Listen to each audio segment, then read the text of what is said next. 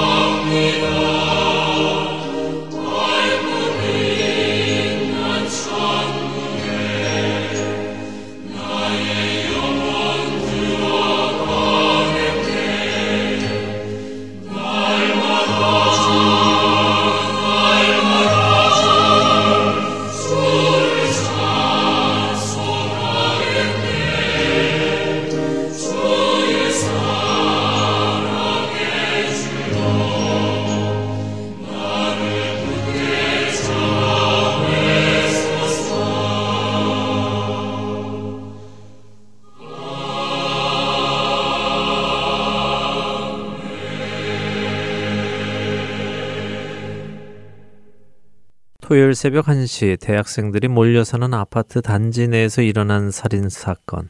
피해자는 임신 7개월의 30대 여성. 그녀는 이 아파트에 살지 않는 사람인데 이곳에서 죽었습니다. 아직 경찰은 왜 그녀가 그곳에 있었는지, 그리고 그녀를 죽인 살인범은 누구인지 알아내지 못하고 있었지요. 사건이 보도되자 사람들은 각자 추리를 하기 시작했습니다. 왜 그녀가 거기에 가게 되었고, 왜 남성에게 죽임을 당했는지 말이죠. 저 역시 상상을 하기 시작했습니다. 제가 어떤 상상을 했을까요? 제 마음에 가장 먼저 드는 생각은 그녀가 대학생들이 하는 파티에 갔을 것이라는 생각이었습니다. 아파트에 있는 누군가의 파티에 갔다가 누군가와 시비가 붙어 죽임을 당했을 것이라고 생각했지요. 그러나 또 하나의 생각도 있었습니다. 아마도 그녀는 자신을 임신시킨 남성을 찾아가 매달리다가 남성으로부터 죽임을 당했다는 생각도 있었지요. 어쩌면 하룻밤 쾌락을 위해 몸을 섞었다가 임신이 되었고 이제 해산할 날이 가까워오니 남성을 찾아가 도움을 청했다가 질이 좋지 않은 남성이 그녀를 살해하지 않았을까 추리해 보았습니다. 어느 쪽이든 간에 저는 그녀의 평소 행실이 별로 좋지 않았을 것으로 추리를 했습니다. 그녀가 평소 품행이 좋지 않은 여인이었을 것이라고 판단했고 그렇게 죽은 것은 안타깝지만 어느 정도 평소 품행이 좋지 않은 그녀의 책임도 죽음에 없지 않다고 생각하며 그녀를 향해 긍휼한 마음을 품기보다 정죄의 마음을 품었습니다. 그런데 그날 오후 살인범이 경찰에 체포가 되었습니다. 살인범을 통해 사건의 전말이 밝혀졌지요. 사건의 전말을 전해 들은 저는 적지 않게 당황했습니다. 왜냐하면 저의 추리는 하나도 맞지 않았기 때문입니다.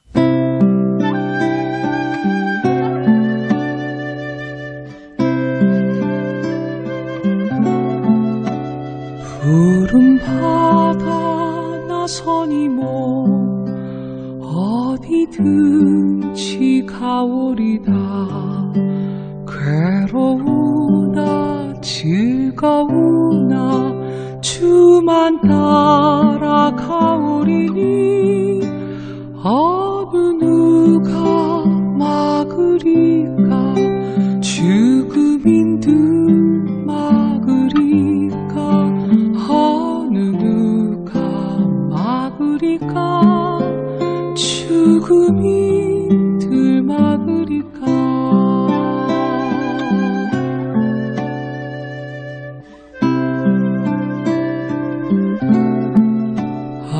걸작 핀들에도 복음 들고 가오리다 소돔 같은 거리에도 사랑 안고 찾아가서 정의 몸에 지닌 것도 아낌없이 드리리다 정의 몸에 지닌 것도 아낌없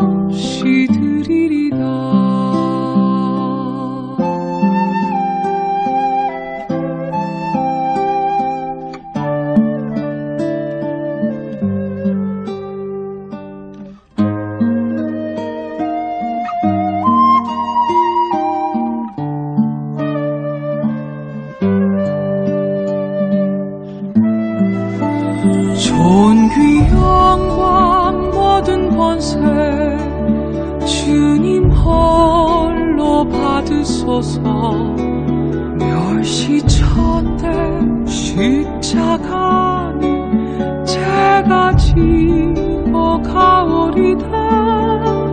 이름 없이 빛도 없이 감사하며 섬기리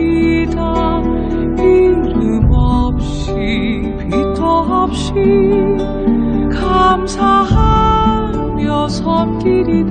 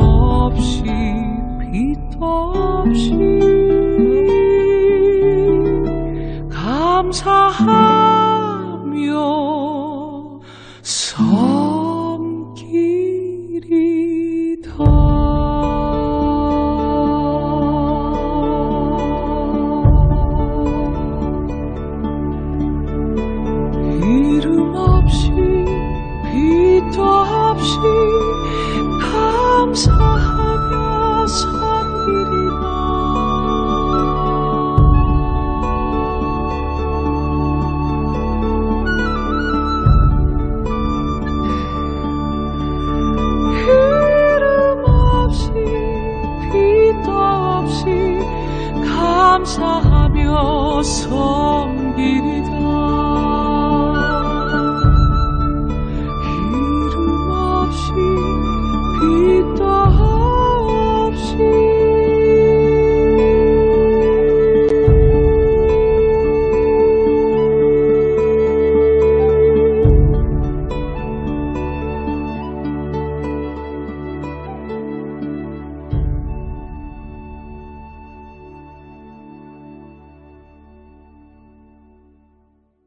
뉴스를 통해 전해들은 30대 임산부 여성의 살인 사건의 전말은 저를 충격에 빠뜨렸습니다.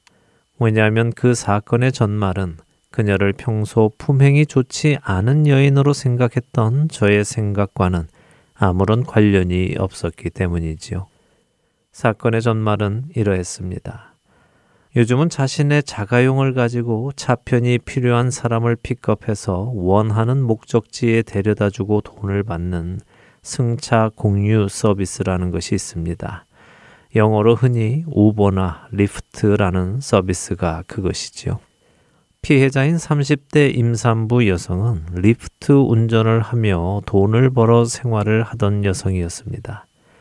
그녀에게는 뱃속에 아기 말고도 두 살과 네 살이 된 아이들이 있었지요. 새벽 1시에 리프트를 요구한 20세의 남자 청년은 차를 훔칠 계획을 세우고 리프트 서비스를 요구했습니다. 그녀는 새벽 1시에도 돈을 벌기 위해 손님을 태우러 그 아파트에 간 것입니다. 제가 생각했던 품행이 좋지 않은 여인이 아니었던 것입니다. 그녀가 손님을 태우러 오자 손님이었던 이 청년은 돌변하여 그녀를 다짜고짜 칼로 찌르기 시작했고 놀란 그녀가 차를 버리고 도망했지만 청년은 끝까지 쫓아가 그녀를 살해하고는 그녀의 차를 타고 도주했습니다. 살해당한 그녀가 새벽 1시에 자신이 살지 않는 그 아파트에 간 것은 파티를 위함도 아니었고 자신을 임신시킨 남성을 찾아간 것도 아니었습니다. 그녀는 자신의 생계를 이끌어가기 위해 그 시간에도 어린 자녀들을 집에 두고 일을 갔다가 끔찍한 변을 당한 것입니다. 사건의 전모를 들은 저의 얼굴은 붉게 달아올랐습니다. 제 속안에서부터 올라오는 부끄러움에 어쩔 줄을 몰랐지요. 또한 그녀를 함부로 정죄했던 것에 너무도 미안해지기 시작했습니다. 알지도 못하는 그녀를 품행이 나쁜 사람으로 생각했고, 그렇기에 죽게 된 것에 어느 정도 자신의 책임도 있다고 생각한 것이 너무도 미안하고 죄송했습니다. 저는 그녀에게 사죄할 수밖에 없었고, 하나님 앞에 회개할 수밖에 없었습니다.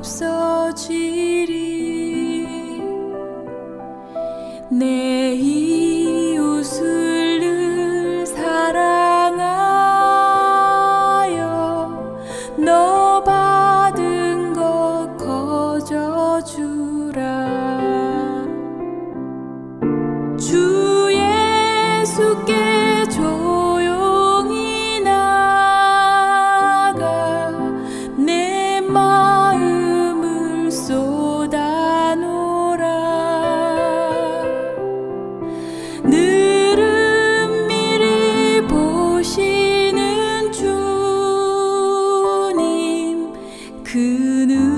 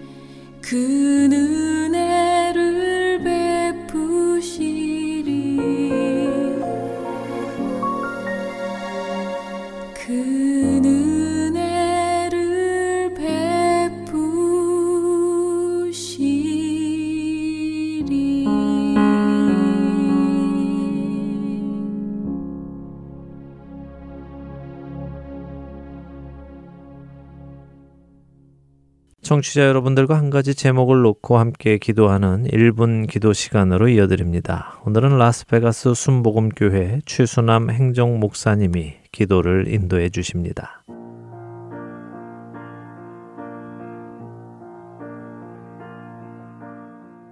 할트앤 서울 복음 방송 1분 기도 시간입니다. 저는 순복음 라스베가스 교회에서 행정 목사로 사역하고 있는 최수남 목사입니다. 오늘 우리가 기도할 것은 말씀의 능력을 체험하게 해달라고 기도드리겠습니다. 우리는 현재 정보가 넘쳐나는 시대에 살고 있습니다. 손가락으로 몇 번의 클릭만 하면 유명한 목사님들의 설교, 강해 등을 생중계로도 보고 들을 수 있는 시대입니다. 그러나 역설적이게도 이러한 정보의 홍수 속에서 진리의 말씀이 진리 그대로 전해지기보다는 비본질이 본질을 앞서고 비진리가 진리를 앞서는 현상을 볼 수 있습니다. 오늘 우리가 함께 기도할 것은 말씀의 능력을 체험하는 신앙이 될 수 있도록 기도하겠습니다. 하나님의 말씀은 말씀 그 자체로 능력이 있습니다. 다른 어떤 기교나 방법이나 수단이 필요 없습니다. 중요한 것은 우리가 말씀의 능력을 체험해야 합니다. 함께 기도하시겠습니다.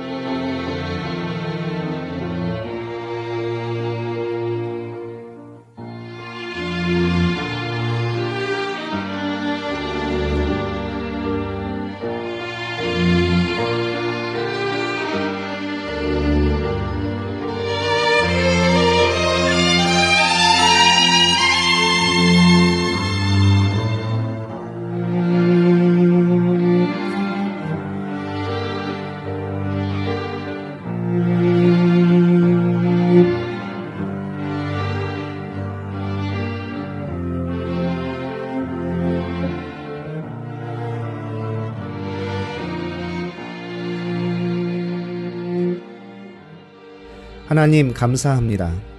오늘 저희는 왜곡된 진리가 넘쳐나는 이 시대에 진리의 말씀이 진리 그대로 전해지는 것을 위해 기도했습니다. 마치 홍수가 나면 먹을 물이 없는 것과 같이 하나님의 참된 진리의 말씀이 그 어느 때보다 필요한 시대입니다. 하나님의 말씀만이 진리의 말씀인 것을 믿습니다.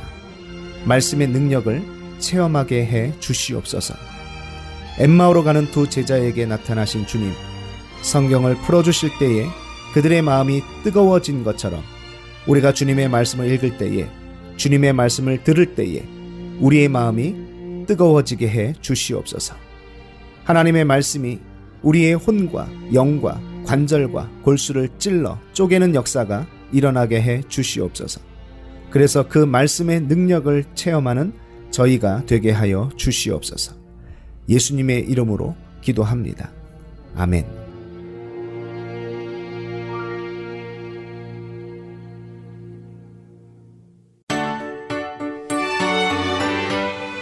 현재 4부에서 방송되고 있는 베들레헴에서 예루살렘까지 방송을 진행해 주시는 유병성 목사님께서 방송 이해를 돕기 위한 지도를 준비하셨습니다. 지도는 복음 방송 홈페이지 www.heartandseoul.org에서 보실 수 있습니다. 그리고 5부와 6부에서 방송되고 있는 데일리 디보셔널에 관한 자료도 홈페이지에서 찾아보실 수 있습니다. 홈페이지에 접속하셔서 방송 듣기를 클릭하시면 자녀들을 위한 방송 자료실과 베들레헴에서 예루살렘까지 지도 보기를 찾으실 수 있습니다.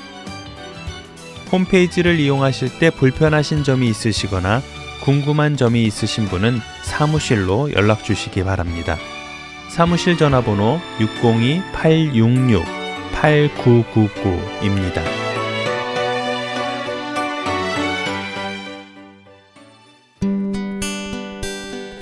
기쁜 소식 사랑으로 땅끝까지 전하는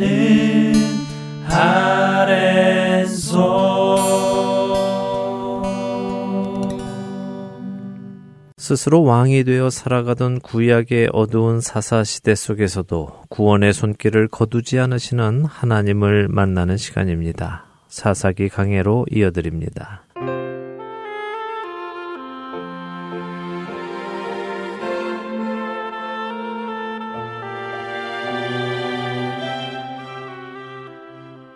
애청자 여러분 안녕하세요. 구약의 사사기를 함께 공부하는 사사기 강해 진행의 민경은입니다. 네, 여러분 안녕하세요. 강승규입니다. 지난 시간에 한 줄로 간단히 설명된 삼가를 살펴보고 여성 사사인 드보라의 이야기로 들어갔습니다. 네. 삼갈이 비록 한 절만 간단히 설명되어 있지만 그 안에 담긴 의미가 또 있었지요. 그렇죠. 우상을 섬기는 집안, 우상에게 바쳐진 사람이라도 회개하고 돌이킬 때 하나님께서 사용하시고 구원해 주신다는 의미를 살펴보았습니다. 정말 말씀하신 대로 각각의 사사들이 상징하는 의미들이 있었습니다. 네. 노장의 온니엘, 장애를 가진 에훗, 이방신에게 바쳐진 삼갈, 그리고 여성인 드보라.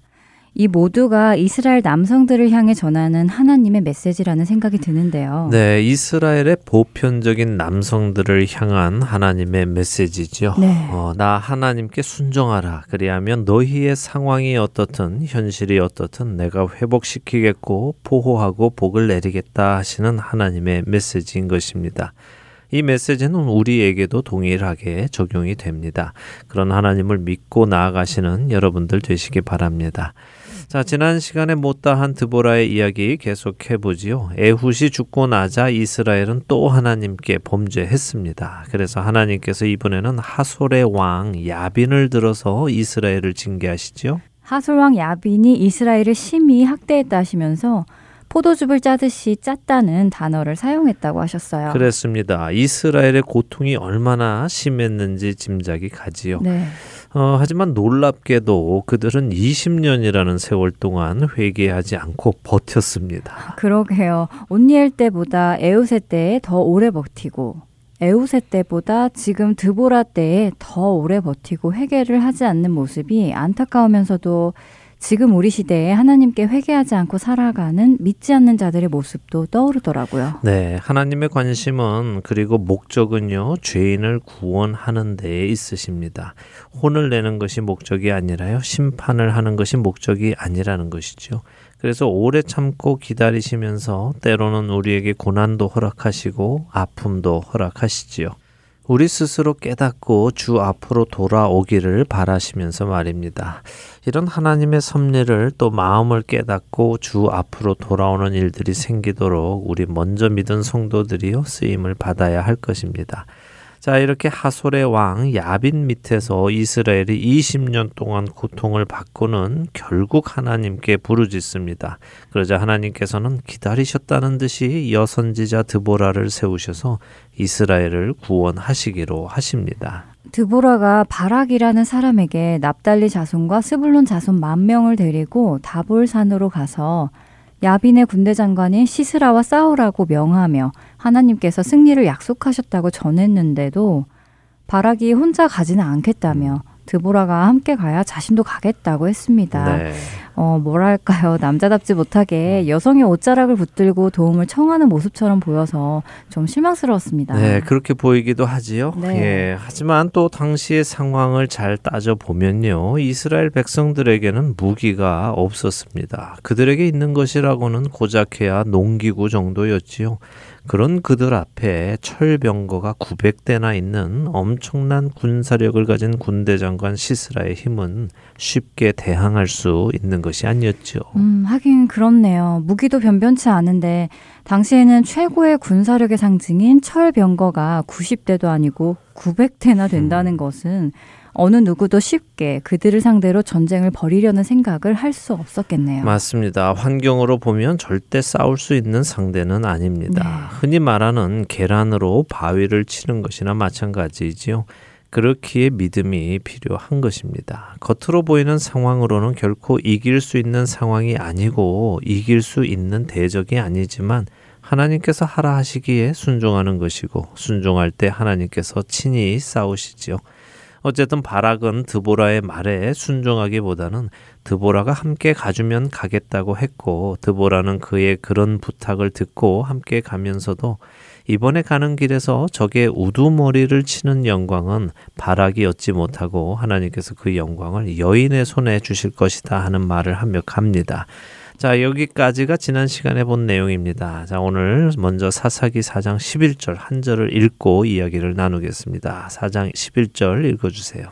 모세의 장인 호밥의 자손 중 겐 사람 헤벨이 자기 족속을 떠나 게데스에 가까운 사하나님 상수리 나무 곁에 이르러 장막을 쳤더라. 네. 음, 갑자기 모세의 장인의 이야기가 나오네요. 네. 그런데 모세의 장인 이름이 이드로 아니었나요? 저는 그렇게 기억하고 있는데 여기서는 호밥이라고 하시네요. 예, 맞습니다. 모세의 장인의 이름은 이드로가 맞습니다. 뭐 그러나 때로는 또 다른 이름으로도 불리우지요. 출애굽기 2장 18절을 한번 읽어 보겠습니다. 출애굽기 2장 18절이요. 네. 네. 그들이 그들의 아버지 르우엘에게 이를 때 아버지가 이르되 너희가 오늘은 어찌하여 이같이 속히 돌아오느냐. 네. 어, 그렇네요. 르우엘이라고 하시네요. 그렇습니다. 사실 성경에서 모세의 장인 곧 십보라의 아버지의 이름은 루엘이라고 먼저 출애굽기 2장에 소개가 됩니다. 그리고 다음 장인 3장에 가면요. 제사장 이드로라고 다시 표기가 되지요.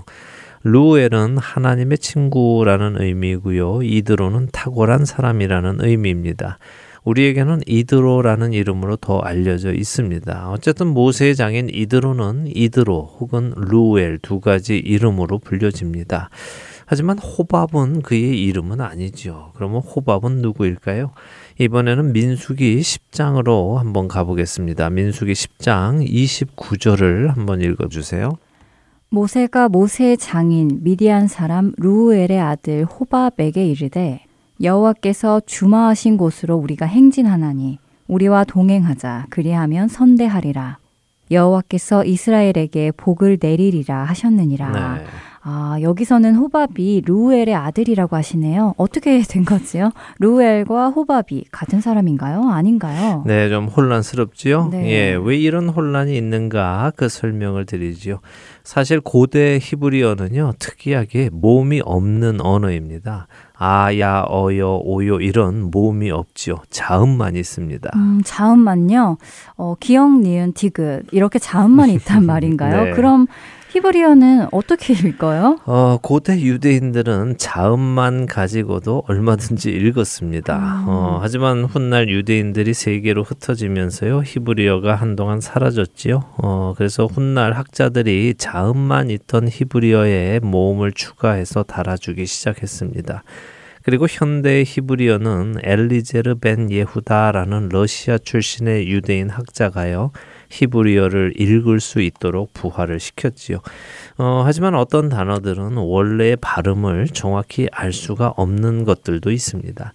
가장 좋은 예로요. 하나님의 이름만 해도 알 수 있는데요.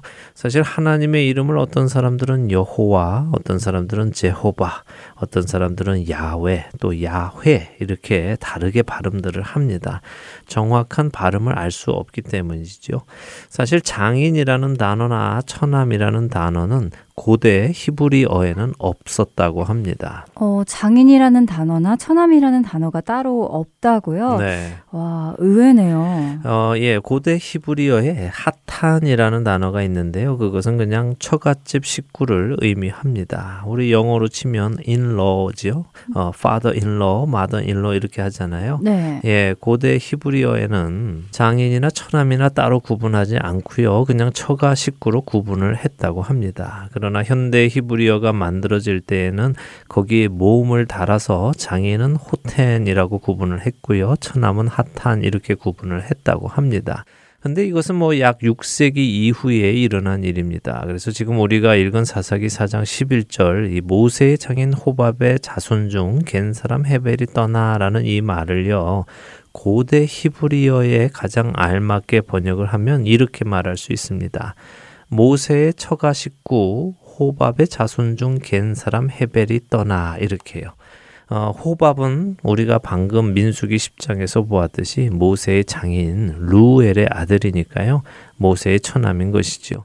그래서 현대인의 성경은 같은 구조를 이때 모세의 처남인 호밥의 자손 중 겐 사람 헤벨이 이렇게 알맞게 번역을 했습니다. 그럼 모세의 장인 호밥의 자손이라는 번역은 잘못된 번역이군요. 예, 원어 번역 중에 생긴 오류라고 할 수 있죠. 그래서 앞으로 개정을 할 때 다시 개정을 해야 할 것입니다.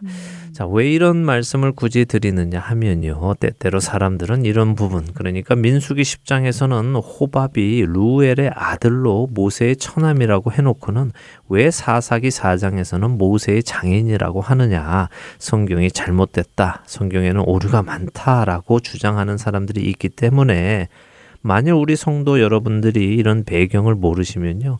그렇게 주장하는 사람들 앞에서 아무 말도 못하고, 어, 정말 이상하네. 성경에 오류가 있네. 하고 생각하게 되시기 때문에 설명을 드리는 것입니다. 음. 어떤 분들은 이런 이유로 인해서 성경을 믿지 못할 것이라고까지 생각하게 되기도 해서요. 이런 말씀 드립니다.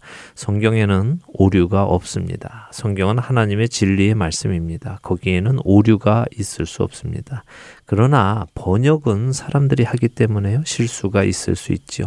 그러니까 성경에 오류가 있다고 공격하는 사람들에게 아무 말 못하고 가만히 계시지 말고 번역상의 오류, 문화적 차이에서 오는 오류 등이 있다는 것을 인정하고 설명을 하셔야 합니다. 음, 그렇군요. 번역상의 오류는 있을 수 있지만 성경에 오류가 있는 것은 아니다 하는 말씀이군요. 네. 꼭 기억해야겠습니다. 네, 꼭 기억하시기 바랍니다. 자, 다시 본론으로 돌아오지요. 지금 11절 한 절을 읽었는데요. 이 한 절의 의미는 이것입니다. 모세의 처남 호밥의 자손 중에 겐 사람 헤벨이라는 사람이 있는데 이 사람이 떠났다고 하시죠.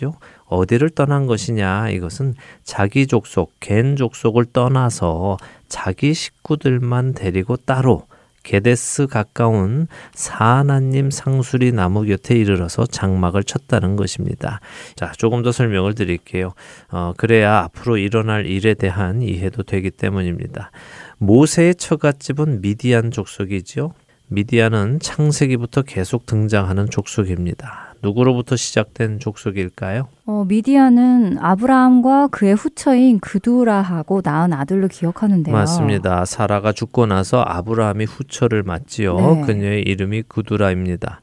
아브라함은 그녀를 통해서 시무란, 욕산, 무단, 미디안, 이스박 그리고 수아를 낳습니다. 여기 미디안이 바로 그 이 미디안 족속의 시조입니다. 결국 미디안과 이스라엘은 배다른 형제 관계네요. 그렇죠. 둘 다 아브라함의 자손입니다. 음. 뭐 따지고 올라가 보면 우리 모두는 노아의 후손이고 또 아담의 후손이지요. 그렇죠. 예. 자, 어쨌든 미디안은 이스라엘과 관계가 많았습니다. 야곱의 아들인 요셉이 애굽으로 팔려갈 때 미디안 상인들의 손에 의해 들어갑니다.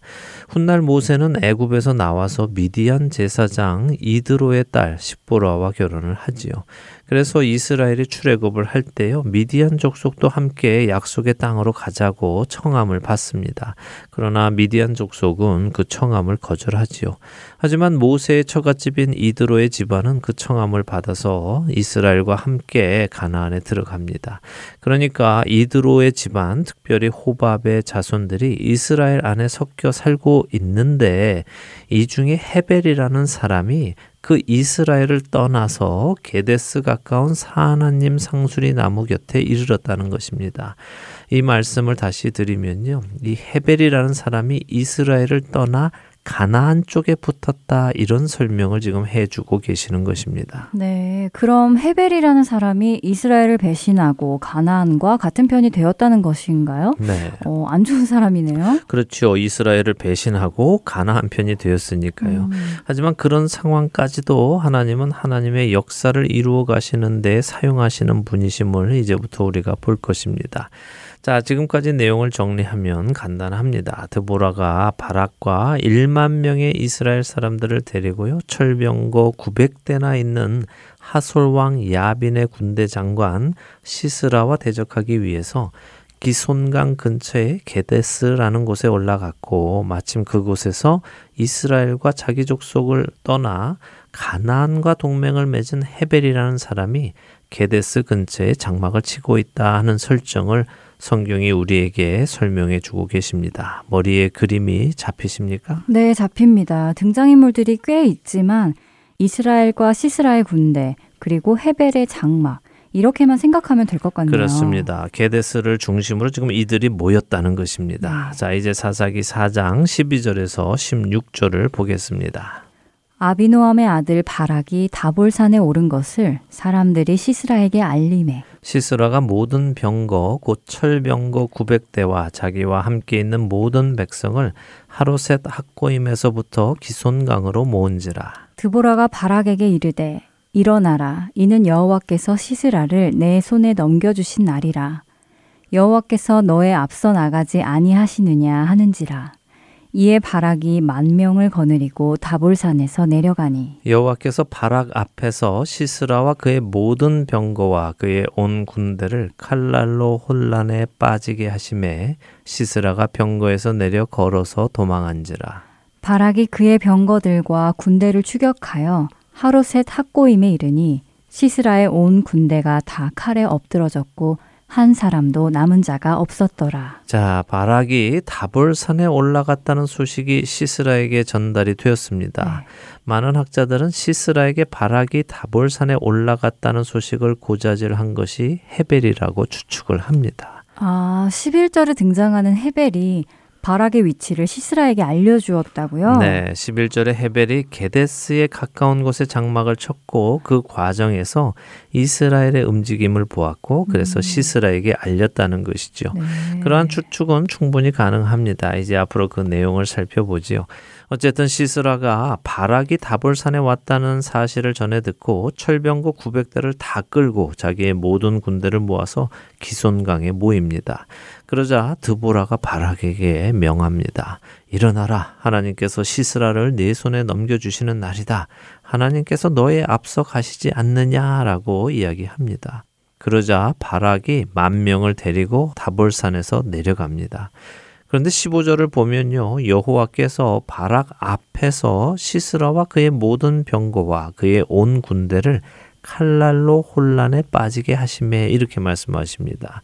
바락과 이스라엘 만 명이 나가서 싸운 것이 아니라요. 하나님께서 어떤 일을 하셨다는 것입니다. 지금은 그 일이 어떤 일인지는 모릅니다. 5장에 가면 그 일이 어떤 일인지 설명이 조금 나오는데요. 늘 말씀드리듯이 어떻게 이기는가? 그것은 성경이 별 관심이 없습니다. 성경은 하나님의 백성이 순종하느냐, 아니냐에 관심이 있지요. 순종하니까 하나님께서 어떤 일을 하셨다. 그랬더니 그 결과로 시스라의 모든 병거와 그의 온 군대가 혼란에 빠졌다는 것입니다. 역시 전쟁은 하나님이 하신다. 그 말씀이군요. 그렇죠. 자, 이렇게 혼란스럽게 되자 시스라가 병거에서 내려서 도망을 갑니다. 아주 긴박했군요. 병거를 다 버리고 두 발로 도망칠 정도니 말입니다. 네, 급히 도망가는 그의 모습이 보이죠. 네. 자, 군대 장관 시스라가 이렇게 도망을 가니까 바락이 용기를 얻어서 그의 병거들과 군대를 추격합니다. 그리고 시스라의 온 군대를 다 전멸시키지요. 한 사람도 남지 않았다고 하시네요. 네. 말 그대로 전멸이군요. 그렇습니다. 자, 이제 17절에서 22절을 읽지요. 시스라가 걸어서 도망하여 겐 사람 헤벨의 아내 야엘의 장막에 이르렀으니 이는 하솔 왕 야빈과 겐 사람 헤벨의 집 사이에는 화평이 있음이라. 야엘이 나가 시스라를 영접하며 그에게 말하되 나의 주여 들어오소서 내게로 들어오시고 두려워하지 마소서 하매 그가 그 장막에 들어가니 야엘이 이불로 그를 덮으니라. 시스라가 그에게 말하되 청하노니 내게 물을 조금 마시게 하라.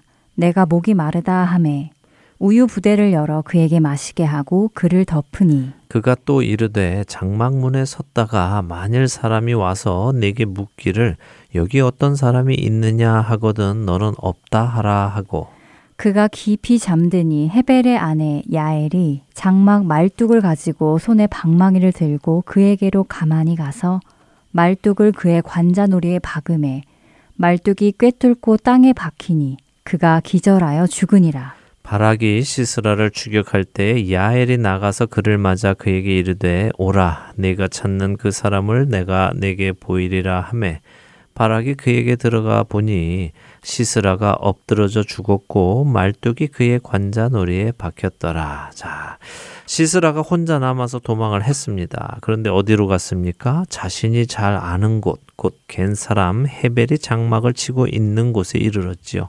왜 그랬느냐? 첫째는 시스라가 헤벨이 있는 곳을 알고 있었다는 것이고요. 둘째는 시스라와 헤벨 사이에 화평이 있었다는 것입니다. 어, 그러니까 아까 말씀하신 대로 헤벨이 이스라엘과 자기 족속을 배신하고 나와서 시스라와 동맹을 맺고 살고 있었던 것이군요. 네. 그래서 학자들이 헤벨이 바락이 있는 곳을 고자질했다고 하는 것이고요. 맞습니다. 바로 이런 정황을 보고 그런 추측을 하는 것이죠. 음. 어, 헤벨은 좋지 않은 사람이었던 것 같습니다. 그런데 시스라가 지금 헤벨의 아내 야엘의 장막에 온 것이죠. 그러자 야엘이 시스라를 영접합니다.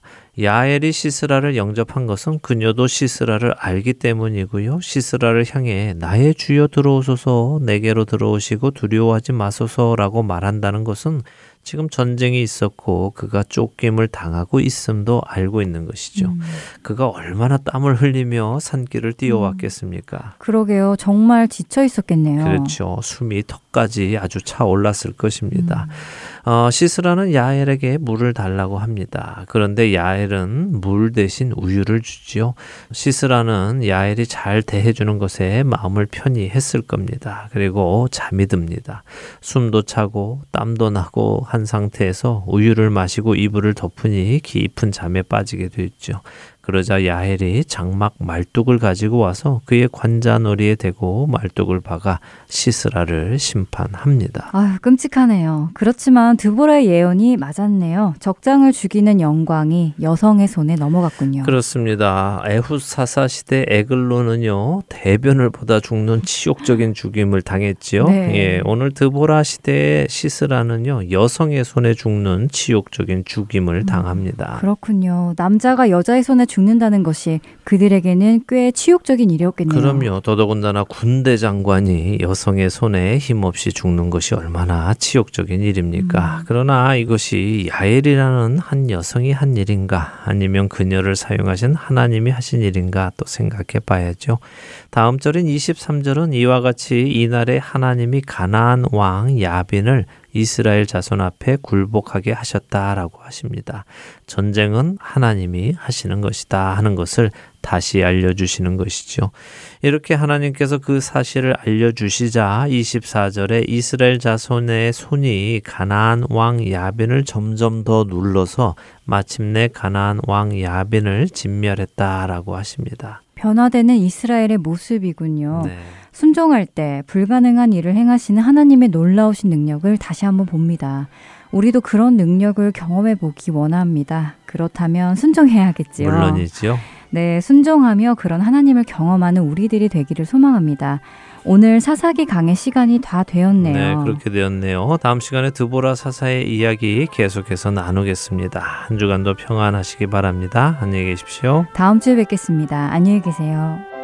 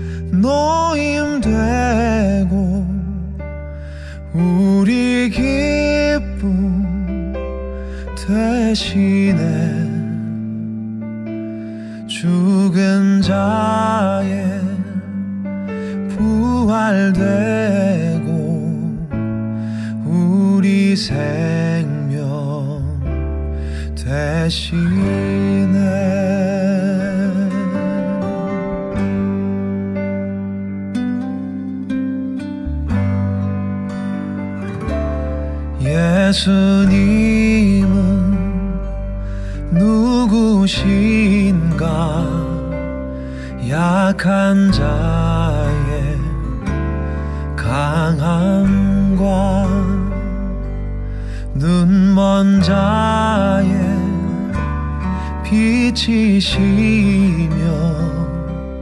병든 자의 고침과 만국인의 구주시며 모든 왕의 왕이요 심판하신 주님 되고 우리 영광 대신에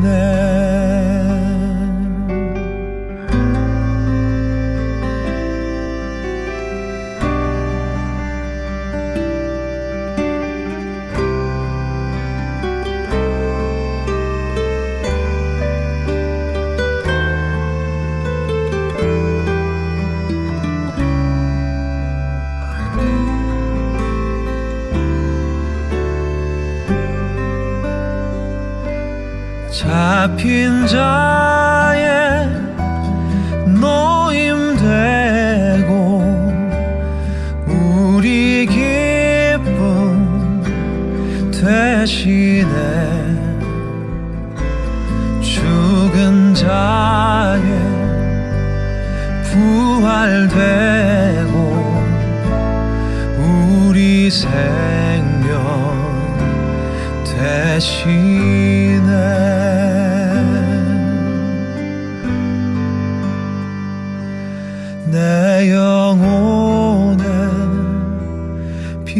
빛이시며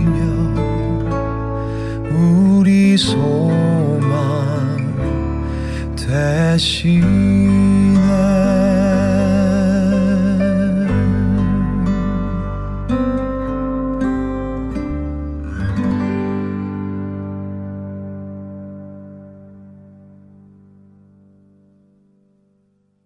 욥의 세 친구는 욥의 친구였지만 욥에게 일어난 일들이 욥의 죄로 인하여 일어난 결과라고 생각했습니다.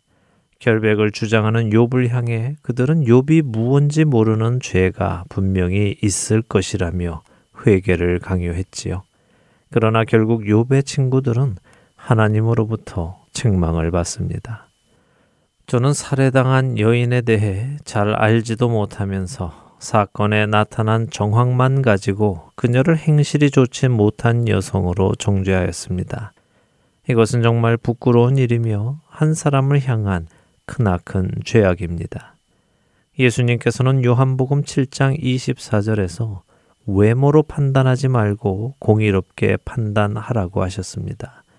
저는 외모로, 다시 말해 보이는 것으로만 판단을 했지 그 사건에 대해 알지도 못했고 알지도 못했기에 공의롭게 판단하지 못했지요.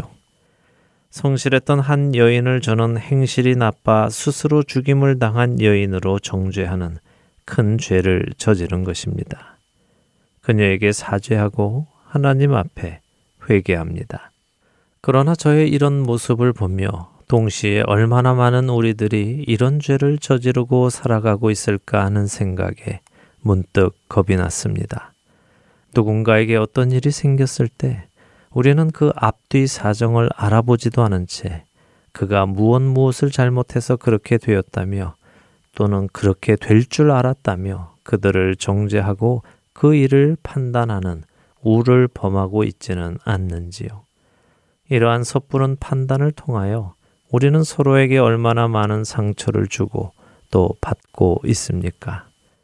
사랑하는 할텐 서울 복음 방송 애청자 여러분, 예수님께서는 요한복음 8장 15절에서 너희는 육체를 따라 판단하나 나는 아무도 판단하지 않는다라고 하셨습니다. 예수님도 판단하지 않으시는 다른 사람들을 과연 우리가 또 내가 판단할 자격이 있을까요? 어떻게 생각하십니까? 형제들아, 서로 비방하지 말라. 형제를 비방하는 자나 형제를 판단하는 자는 곧 율법을 비방하고 율법을 판단하는 것이라. 내가 만일 율법을 판단하면 율법의 준행자가 아니요 재판관이로다. 입법자와 재판관은 오직 한 분이시니 능히 구원하기도 하시며 멸하기도 하시느니라. 너는 누구이기에 이웃을 판단하느냐? 야고보서 4장 11절과 12절의 말씀입니다. 다른 사람을 함부로 판단하고 정죄하는 죄를 짓고 싶지 않습니다. 하나님도 극률이 여기시는 그 사람들을 제 마음대로 옳지도 않은 판단을 하고 정죄하는 부끄러운 일을 하고 싶지 않습니다. 그렇게 하는 것은 나로 하나님의 자리에 앉게 하는 커다란 죄이기 때문입니다. 다음 한 주도 어느 누구도 함부로 판단하고 정죄하지 않고 주 앞에서 자신을 낮추며 살아가시는 저와 애청자 여러분이 되시기를 소망하며 오늘 주안의 하나 일부 여기에서 마치도록 하겠습니다. 함께 해주신 여러분들께 감사드리고요. 저는 다음 주이 시간 다시 찾아뵙겠습니다. 지금까지 구성과 진행의 강순기였습니다. 애청자 여러분, 안녕히 계십시오. 주여, 우린 연약합니다.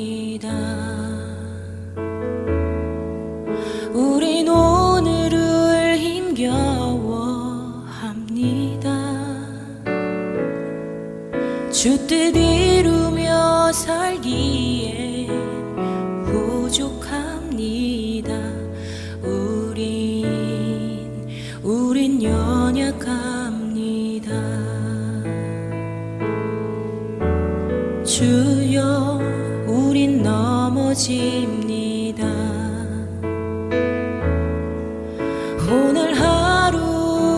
하